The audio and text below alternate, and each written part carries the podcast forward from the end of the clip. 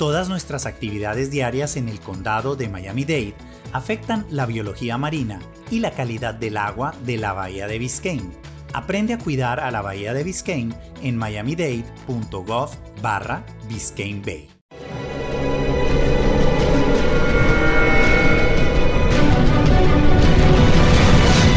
Yo documental.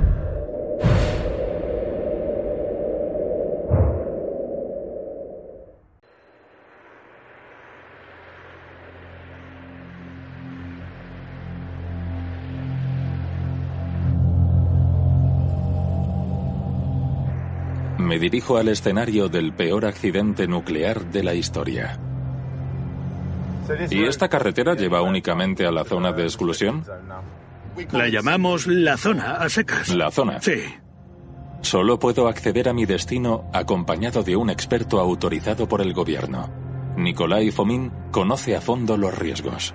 Este es el punto de control. Sigue siendo una zona muy militarizada. Prepara tus documentos, por favor.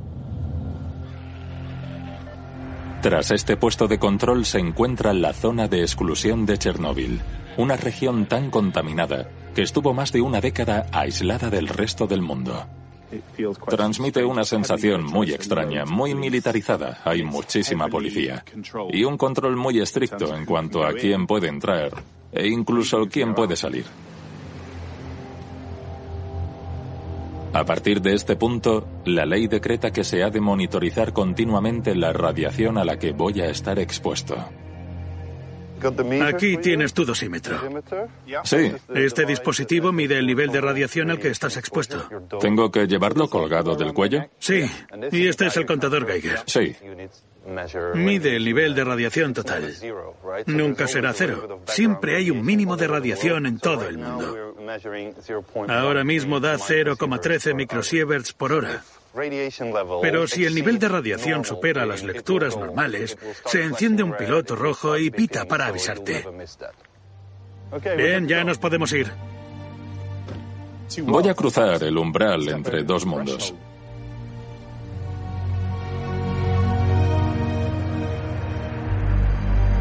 Voy a pasar una semana dentro de la zona de exclusión, que abarca un área de 2.600 kilómetros cuadrados.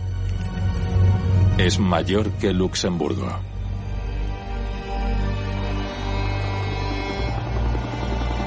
La zona se delimitó después de producirse el peor desastre nuclear de la historia.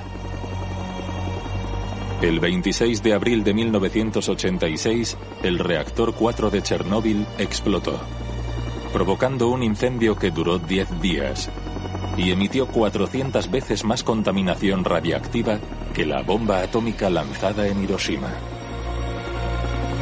Toda la población de las ciudades y pueblos de la región tuvo que ser evacuada a la fuerza y no se le permitió regresar jamás.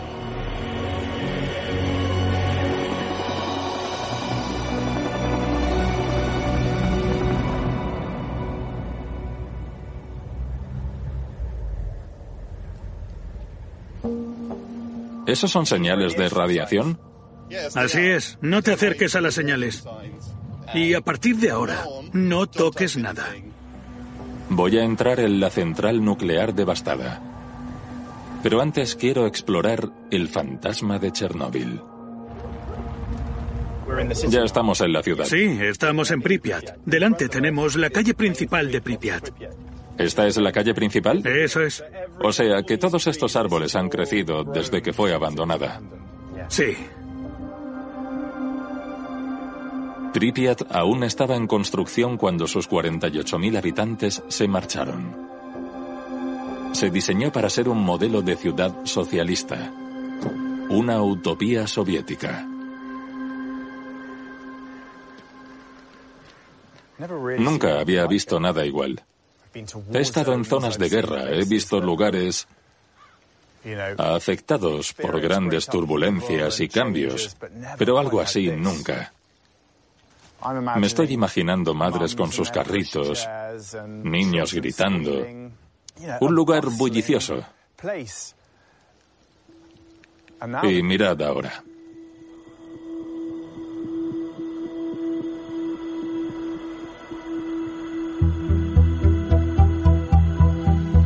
Me esperaba ver algunos edificios abandonados, pero esto no. Esto no es una ciudad modesta, es una gran urbe, con cinco institutos de secundaria, dos estadios deportivos y hasta un palacio de la cultura. Todo ello en ruinas, engullido por la naturaleza. Increíble. Estoy en un edificio escolar de varios pisos y hay árboles que atraviesan el suelo.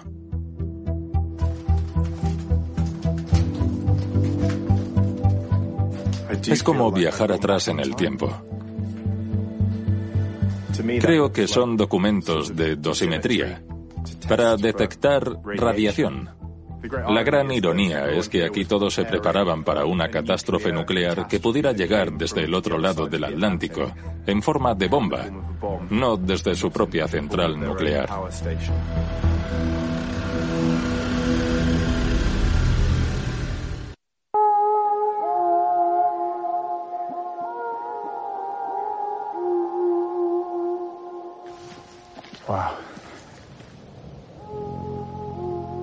Emblemático.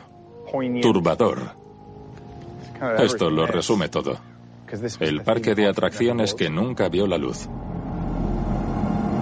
La ciudad abandonada de Pripyat no se parece a ningún otro lugar que yo conozca. Aquí la vida cambió para siempre el día después del peor desastre nuclear del mundo. Según sabemos, Pripyat había sido una ciudad feliz, bollante, repleta de esperanzas y sueños de una población joven. La edad media era de 26 años. Se construyó a solo 3 kilómetros de la central nuclear de Chernóbil para los trabajadores y sus familias, con instalaciones nuevas que hicieran sombra a Occidente.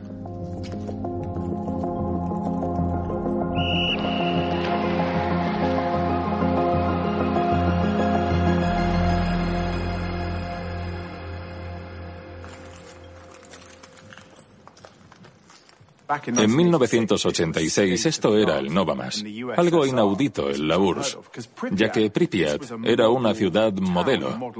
Supongo que su equivalente británico podría ser Milton Keynes. Se construyó para eso, y el nivel de bienestar aquí era mucho más alto que en el resto de la Unión Soviética. En este lugar sonrío con más facilidad que en otros. Pero también me entristece porque aquí la gente podría haber sido muy feliz.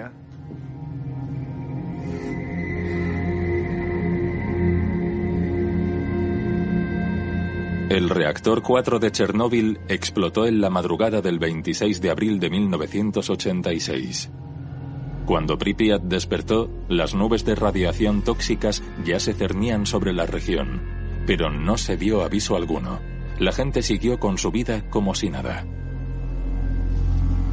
Alexander Sirota era un muchacho de nueve años entonces.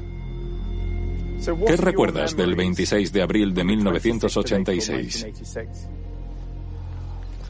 Era un día de primavera como otro cualquiera.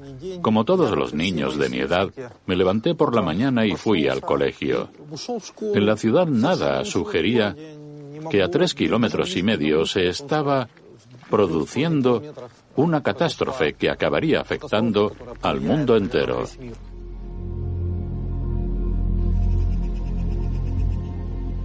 ¿Este es el colegio? Esa era mi clase. ¿Esa de ahí? Sí. ¿Eres tú? Sí. Esto es desgarrador. Oímos sirenas fuera, así que mi mejor amigo y yo saltamos por la ventana y corrimos hacia las sirenas. Les preguntamos ¿Qué ha ocurrido? Por fin alguien nos hizo caso y nos dijo, niños, ¿qué hacéis aquí? La central está en llamas.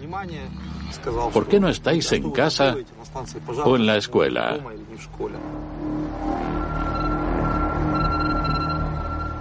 Enviaron a Alexander de vuelta al colegio, a pesar de que el nivel de radiación en la ciudad había alcanzado cotas alarmantes. Inexplicablemente las autoridades soviéticas tardaron 36 horas en iniciar la evacuación. ¿Puedo preguntarte si tu familia o tú habéis sufrido repercusiones a largo plazo? Mi madre tiene una discapacidad a causa del accidente, ya casi no sale de casa. Yo estoy un poco mejor, a ver si me explico. He tenido que aprender a vivir con pastillas en el bolsillo desde hace mucho tiempo.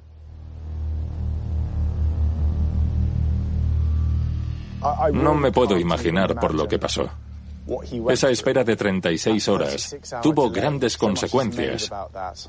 Sin duda le costó la salud a mucha gente y seguramente la vida. La Unión Soviética no quería admitirlo, era vergonzoso, no era... no era soviético. Un reactor no podía explotar. Había incredulidad, pero sobre todo hubo quien lo negó. Y esa negación costó vidas. Okay, round two. Name something that's not boring. laundry? Ooh, a book club. Computer solitaire, huh? Ah, oh, sorry, we were looking for Chumba Casino. That's right. ChumbaCasino.com has over 100 casino style games. Join today and play for free for your chance to redeem some serious prizes. ChumbaCasino.com. No purchase necessary. Full prohibited by law. 18 plus terms and conditions apply. See website for details. Por la tarde, la confusión reinaba en Pripyat. No se estaba dando información oficial, solo que había un pequeño incendio en la azotea de la central. Pero en la ciudad había un lugar que ya era testigo de los sucesos horrorosos que se estaban produciendo. Hola, tenemos compañía. Para mí este es uno de los edificios más significativos de Pripyat, ya que se trata del hospital. El Hospital 126. Todo el que fue a la central esa noche para sofocar el pequeño incendio de la azotea, que como sabemos hoy fue una explosión asoladora, acabó pasando por esta puerta.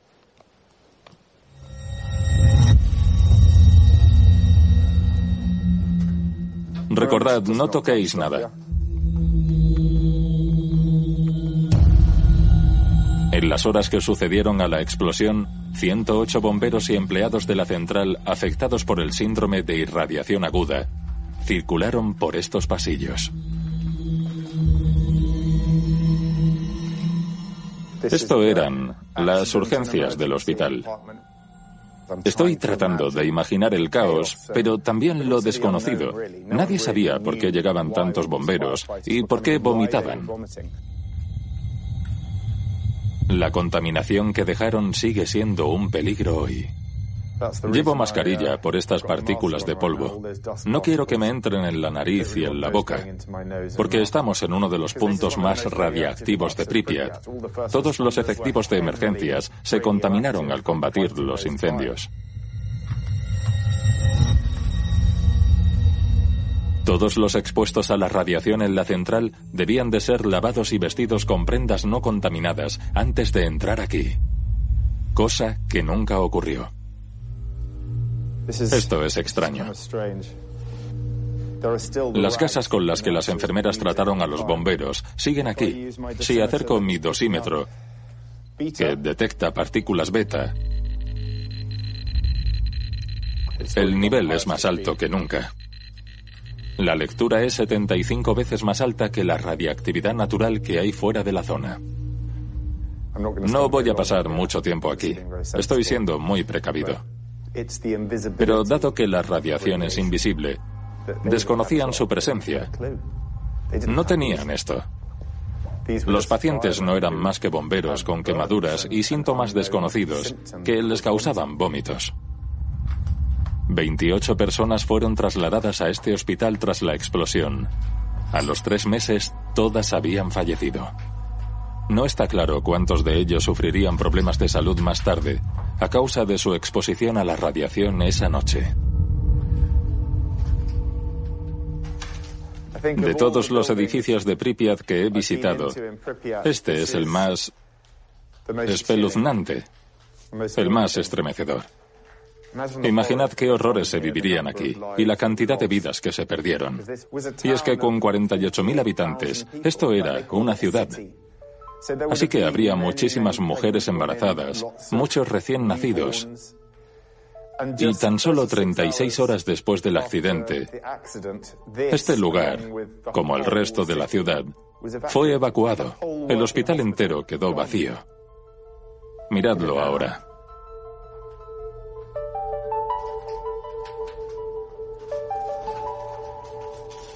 Me han dicho que bajo esta arena de aspecto inocuo está la entrada al sótano, uno de los puntos más tóxicos de todo Chernóbil. Todos los uniformes de los servicios de emergencia y los bomberos, sus botas, sus chaquetas, sus cascos, se almacenaron en el sótano. Eran tan tóxicos, tan radioactivos, que tenían que aislarlos.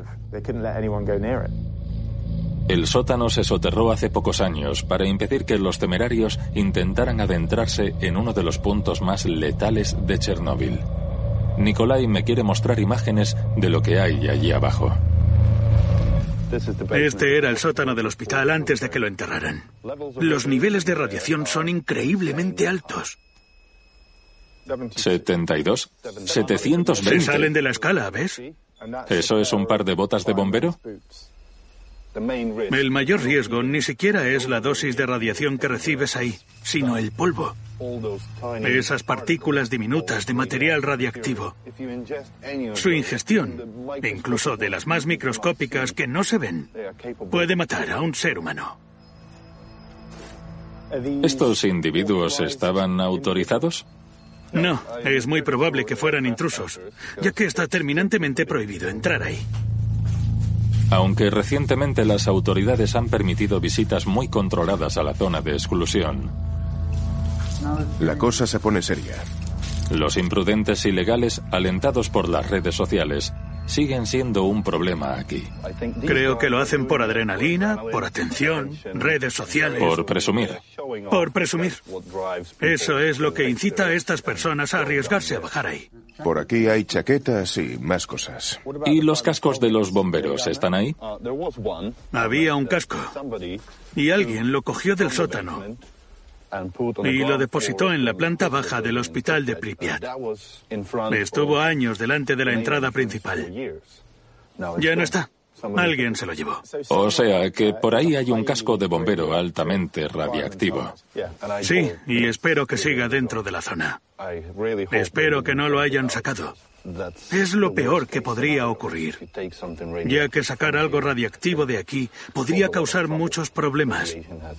La radiación no tiene sabor, no se puede ver ni oler. El nivel de radiación en los uniformes es un duro recordatorio de lo tóxicas que siguen siendo algunas zonas. Los científicos calculan que Pripyat seguirá siendo inhabitable 20.000 años o más. La contención del desastre no ha terminado. Casi 7.000 personas siguen trabajando en la central nuclear.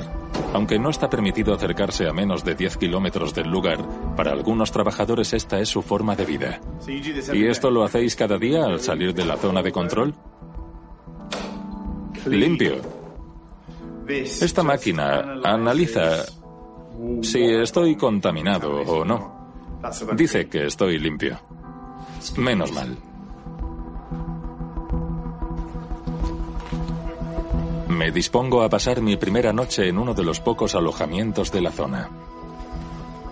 Le mido la temperatura. Por supuesto. Acompáñeme. Aquí está su habitación. Vale. Buena estancia. ¿Por aquí?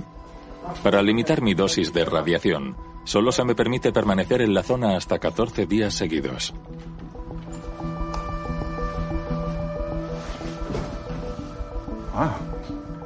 Es bastante más acogedor de lo que me esperaba. Pero es muy extraño encontrarme a pocos kilómetros de la central de Chernóbil, que recuerdo haber visto colapsarse con 13 años. Y estoy aquí, pasando mi primera noche. Hasta tengo un recuerdo de mi tierra. Qué bonito. Me han aconsejado que deje mis botas fuera, ya que pueden haber tocado tierra y polvo, un poco más radiactivos de lo normal. Así que mejor las dejo en el pasillo.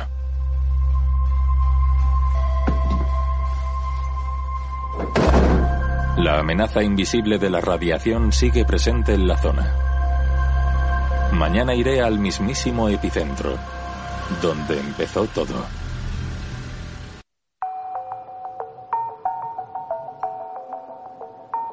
La zona de exclusión de Chernóbil es un lugar extraño y perturbador, rebosante de historias escalofriantes sobre un paraíso perdido. Quiero acercarme más a los sucesos que tuvieron lugar en la madrugada del 26 de abril de 1986. Y eso solo puede llevarme a un lugar.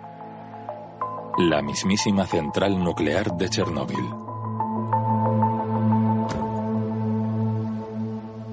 En 1986, esta era la zona cero. Cuando el techo estalló, fue una de las cosas que más miedo nos causaron.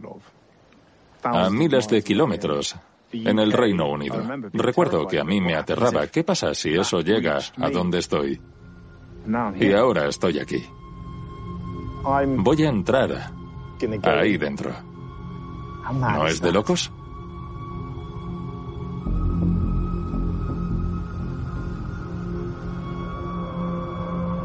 Una estructura metálica enorme encierra hoy los restos altamente radiactivos del reactor 4 de Chernóbil. He obtenido un permiso especial para entrar en la sala de control en la que se produjo el desastre, cuyo acceso ha estado cerrado durante décadas. Me voy a adentrar en las entrañas de Chernóbil hay que cerciorarse de que no nos podamos contaminar de ninguna manera. Así que la única prenda mía que llevo son los calzoncillos. Y creo que With lucky landslots, you can get lucky just about anywhere. Dearly beloved, we are gathered here today to. Has anyone seen the bride and groom? Sorry, sorry, we're here. We were getting lucky in the limo and we lost track of time. No, Lucky Land Casino, with cash prizes that add up quicker than a guest registry. In that case, I pronounce you lucky. Play for free at LuckyLandSlots.com. Daily bonuses are waiting. No purchase necessary. Void where prohibited by law. 18 plus. Terms and conditions apply. See website for details. Judy was boring. Hello. Then Judy discovered ChumbaCasino.com. It's my little escape. Now Judy's the life of the party. Oh, baby, Mama's bringing home the bacon. Whoa, take it easy, Judy. The Chumba life is for everybody. So go to ChumbaCasino.com and play over 100 casino style games. Join today and play for free for your chance to redeem some serious prizes. ChumbaCasino.com. No purchase necessary. Void where prohibited by law. 18 plus terms and conditions apply. See website for details. después de esto me los tendré que cambiar. Ya está. ¿Todo listo? Creo que sí. Venga, vamos. A partir de aquí, debemos movernos con rapidez. La central nuclear es grande y mi dosis de radiación permitida está controlada a rajatabla. Esto es extraordinario. Obtener acceso al interior de la central de Chernóbil es increíble. Hay mucha actividad, mucha gente. Trabajan aquí, claro, para que sea un lugar seguro. Es enorme. Este es el pasillo dorado. El pasillo dorado de 400 metros conecta el reactor 4 de Chernóbil con los otros tres, que salieron casi indemnes de la explosión. ¿Ves ese cartel? Sala de control de la unidad 1. ¿Esta es la sala de control 1? Sí. Esta de aquí. Dispongo de un tiempo muy limitado y restringido dentro de la sala de control 4, donde la contaminación es altísima. Sala de control de la unidad 3. Así que el ingeniero Valery Kulishenko me muestra primero cómo era antes de la explosión.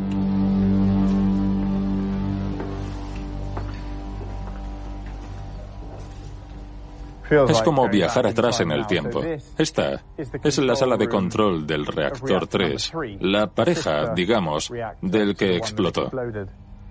La noche del accidente, en la sala de control 4 había ingenieros realizando unas pruebas de gran complejidad al reactor que se les fueron de las manos.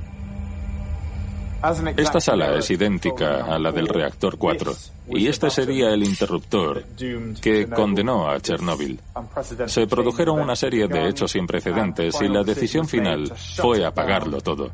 Giraron el interruptor y adiós, el desastre.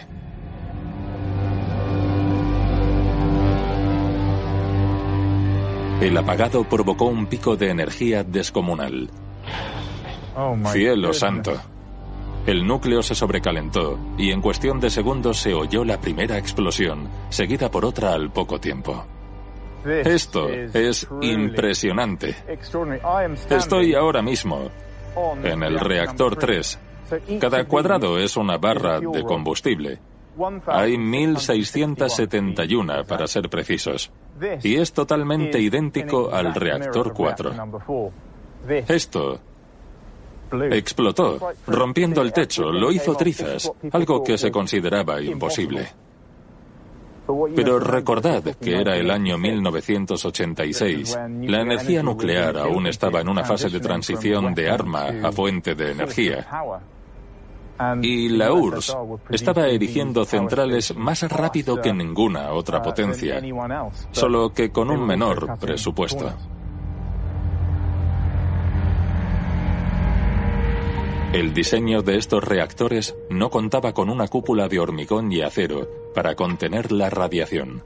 Dos ingenieros murieron al instante en la explosión y los empleados del turno de noche en la sala de control 4 estuvieron expuestos a niveles de radiación letales. Aquí hay una escotilla. Parece que me van a dar otro dosímetro. Es evidente que me dirijo a una parte más vulnerable de Chernóbil. La radiación es mucho más alta donde vamos ahora. Voy a entrar en pleno corazón de la historia de Chernóbil. Por aquí, donde se tomaron las decisiones y las medidas que causaron el desastre. ¿Esta puerta da a la sala de control 4? De la unidad 4, sí. Es fascinante, porque tras esa puerta está la sala de control que cambió el mundo.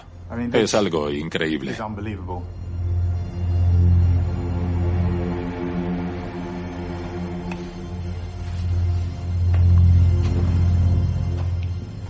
Madre mía. No tengo mucho tiempo para asimilarlo. Tenemos solo cinco minutos. Cinco minutos para absorber todo esto. En cuanto a lugares con importancia histórica, este es de los primeros, ya que podríamos considerarlo el escenario del mayor error de la historia.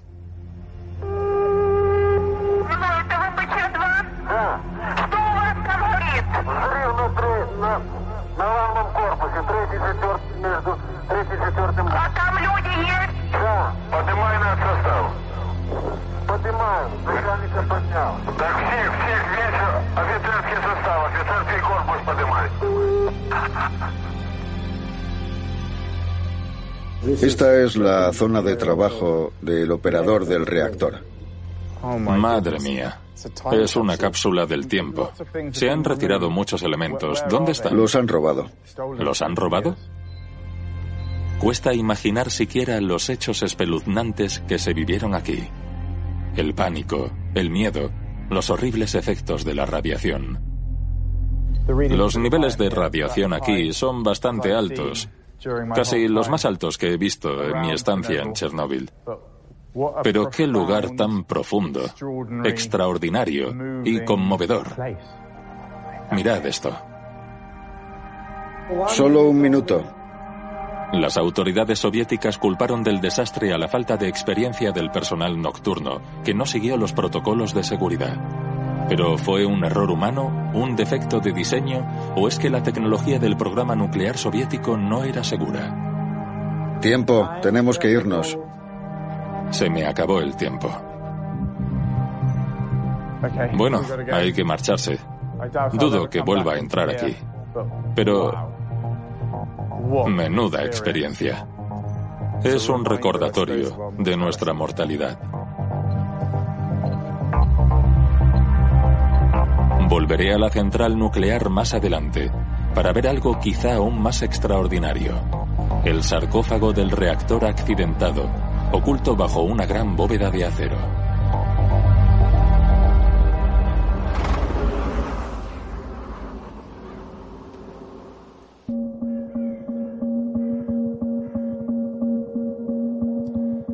Muy pocas personas que fueron testigo de los hechos de esa noche han vivido para contarlo.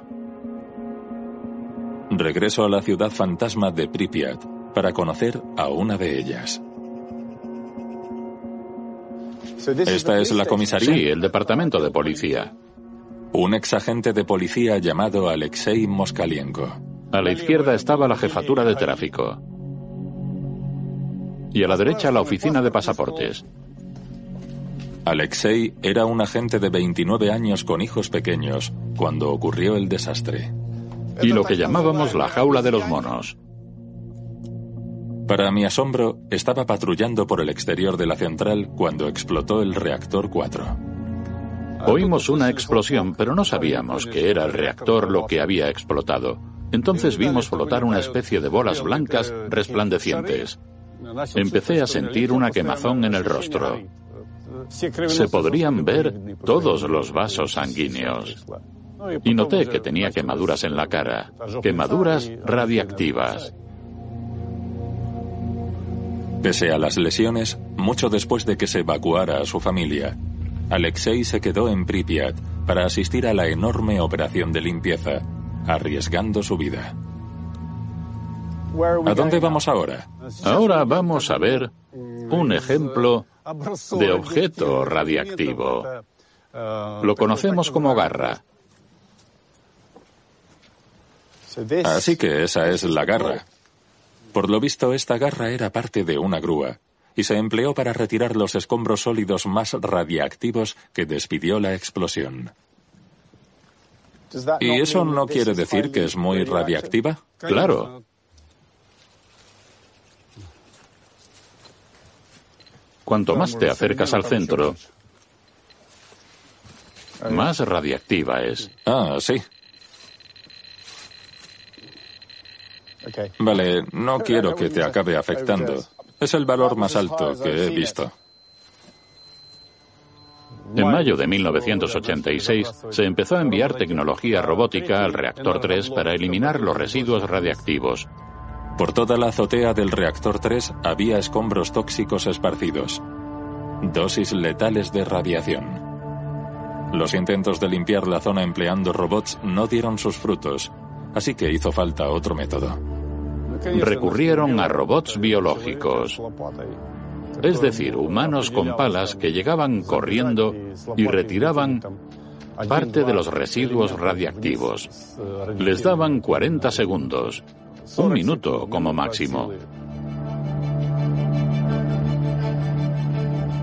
La legión convocada para esta labor letal fue apodada como los liquidadores. Cada pala que usaban y cada prenda improvisada que llevaban para protegerse debía ser desechada con cautela al cabo de cada misión potencialmente mortal. Se estima que miles de liquidadores han muerto a causa de la exposición a la radiación.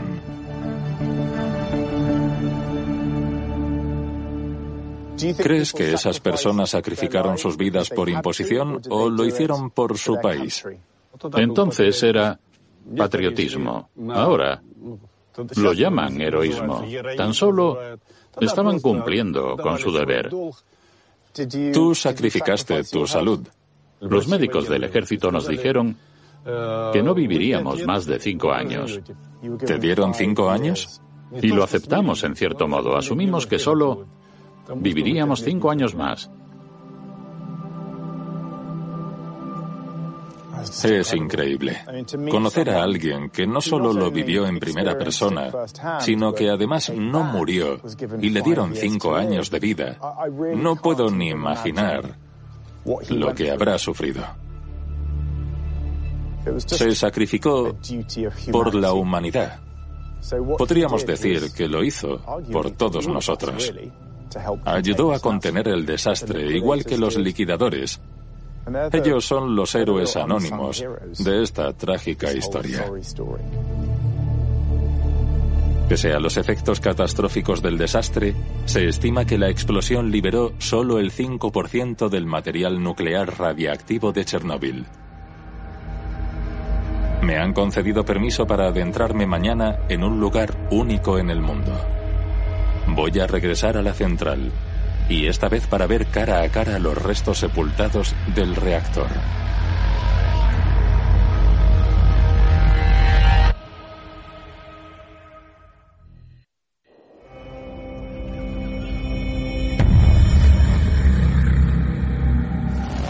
Me dirijo de nuevo a la central nuclear de Chernóbil para acceder a un lugar generalmente vedado a los visitantes.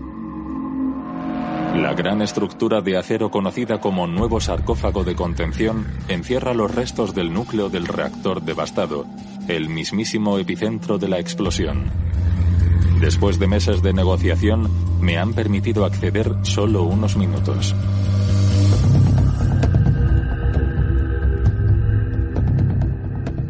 Es bastante especial que nos permitan entrar. Por eso hay muchas personas vigilándome y mucho papeleo. Nos ha llevado mucho tiempo obtener estos permisos. Bajo la bóveda, el nivel de radiación es más alto aún que en la sala de control 4. Esto es como ir a la guerra. Creo que estamos a punto de entrar en la última zona.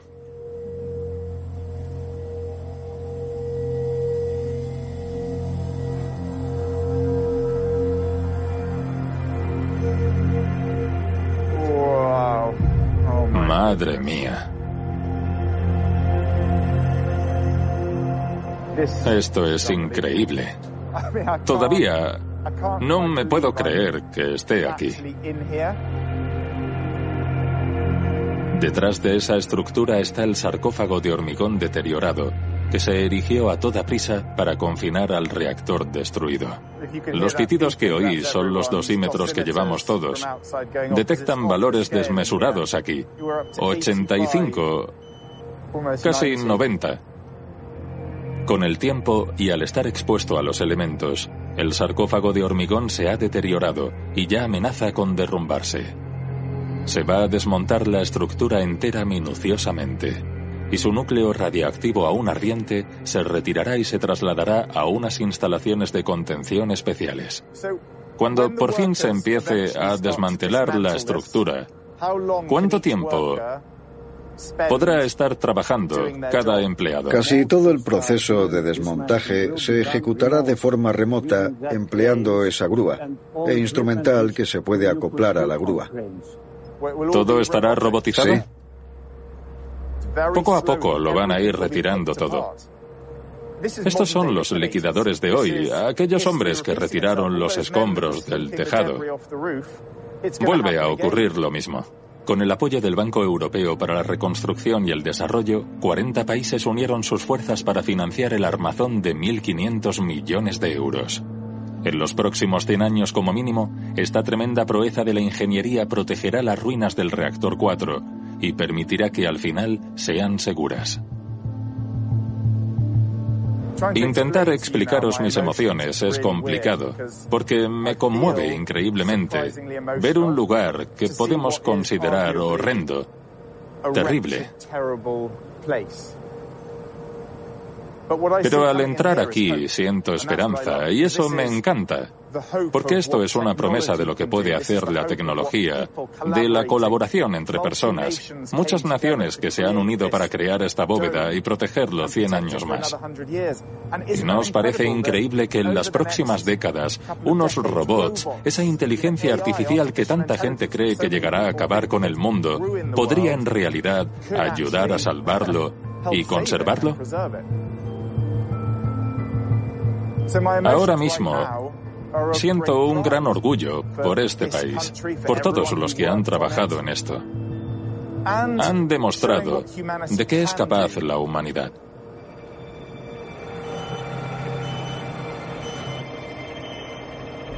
Nos quedan 30 segundos aquí. Ya oís cómo pitan todos los dosímetros. Madre mía. Chris, tenemos que irnos. Chris, hay que salir. Se nos acabó el tiempo. Nos analizan en busca de contaminación. Pero estamos limpios.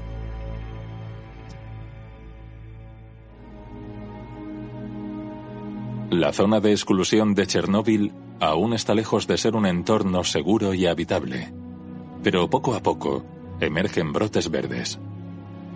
Se ha convertido en un laboratorio gigante, donde científicos y conservadores pueden estudiar sin riesgos los efectos de la radiación y qué ocurre en la naturaleza cuando los humanos desaparecen. ¿Qué es este lugar al que nos llevas, Marina? Vamos a entrar en el estadio. Hace mucho tiempo la gente hacía ejercicio aquí y ahora la naturaleza lo ha recuperado. La bióloga Marina Skiribria estudia el ecosistema de la región. O sea, que todo esto ha crecido desde que se abandonó la ciudad. Sí, bajo este bosque hay un estadio deportivo.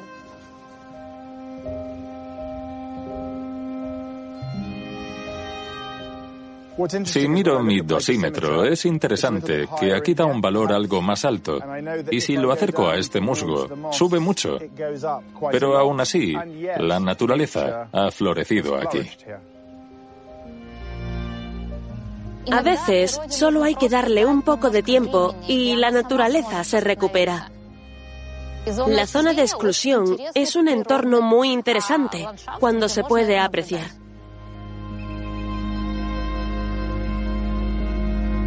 Marina y otros científicos creen que sin caza, agricultura y otras formas de destrucción del hábitat natural, la zona se está convirtiendo en un insólito santuario natural. Marina y su equipo han detectado con sus cámaras a animales que viven en la zona. Un segundo. ¡Qué imagen más bonita! Míralos, galopando por el paisaje. ¡Qué maravilla! Y lobos, fíjate, increíble. Es fascinante ver la cantidad de animales que han capturado las cámaras. Alces, ciervos, lobos, linces, incluso osos. Hay muchísimos animales viviendo en esta zona de exclusión excepcional.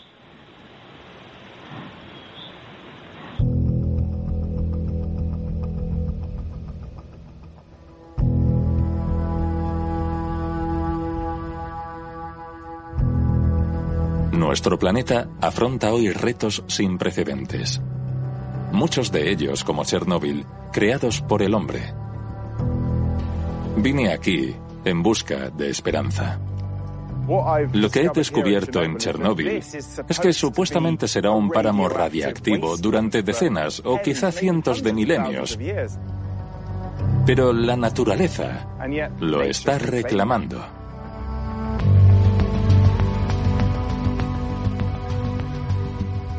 Mirad esto. Esto es lo que más me entusiasma de la historia de Chernóbil. La esperanza accidental que surgió de todo esto. Ya hay personas que llaman a esto la Amazonia europea y puede ser el mayor proyecto de repoblación accidental del mundo.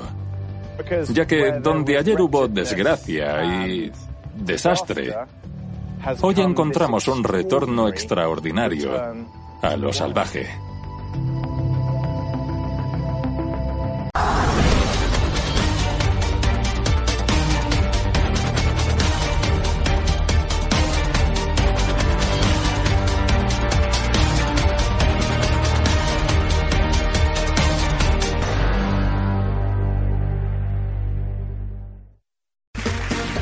Round two. Name something that's not boring. A laundry? Ooh, a book club. Computer solitaire, huh? Ah, oh, sorry, we were looking for Chumba Casino. That's right. ChumbaCasino.com has over 100 casino style games. Join today and play for free for your chance to redeem some serious prizes. ChumbaCasino.com. No purchase necessary. Full prohibited by law. 18 plus terms and conditions apply. See website for details.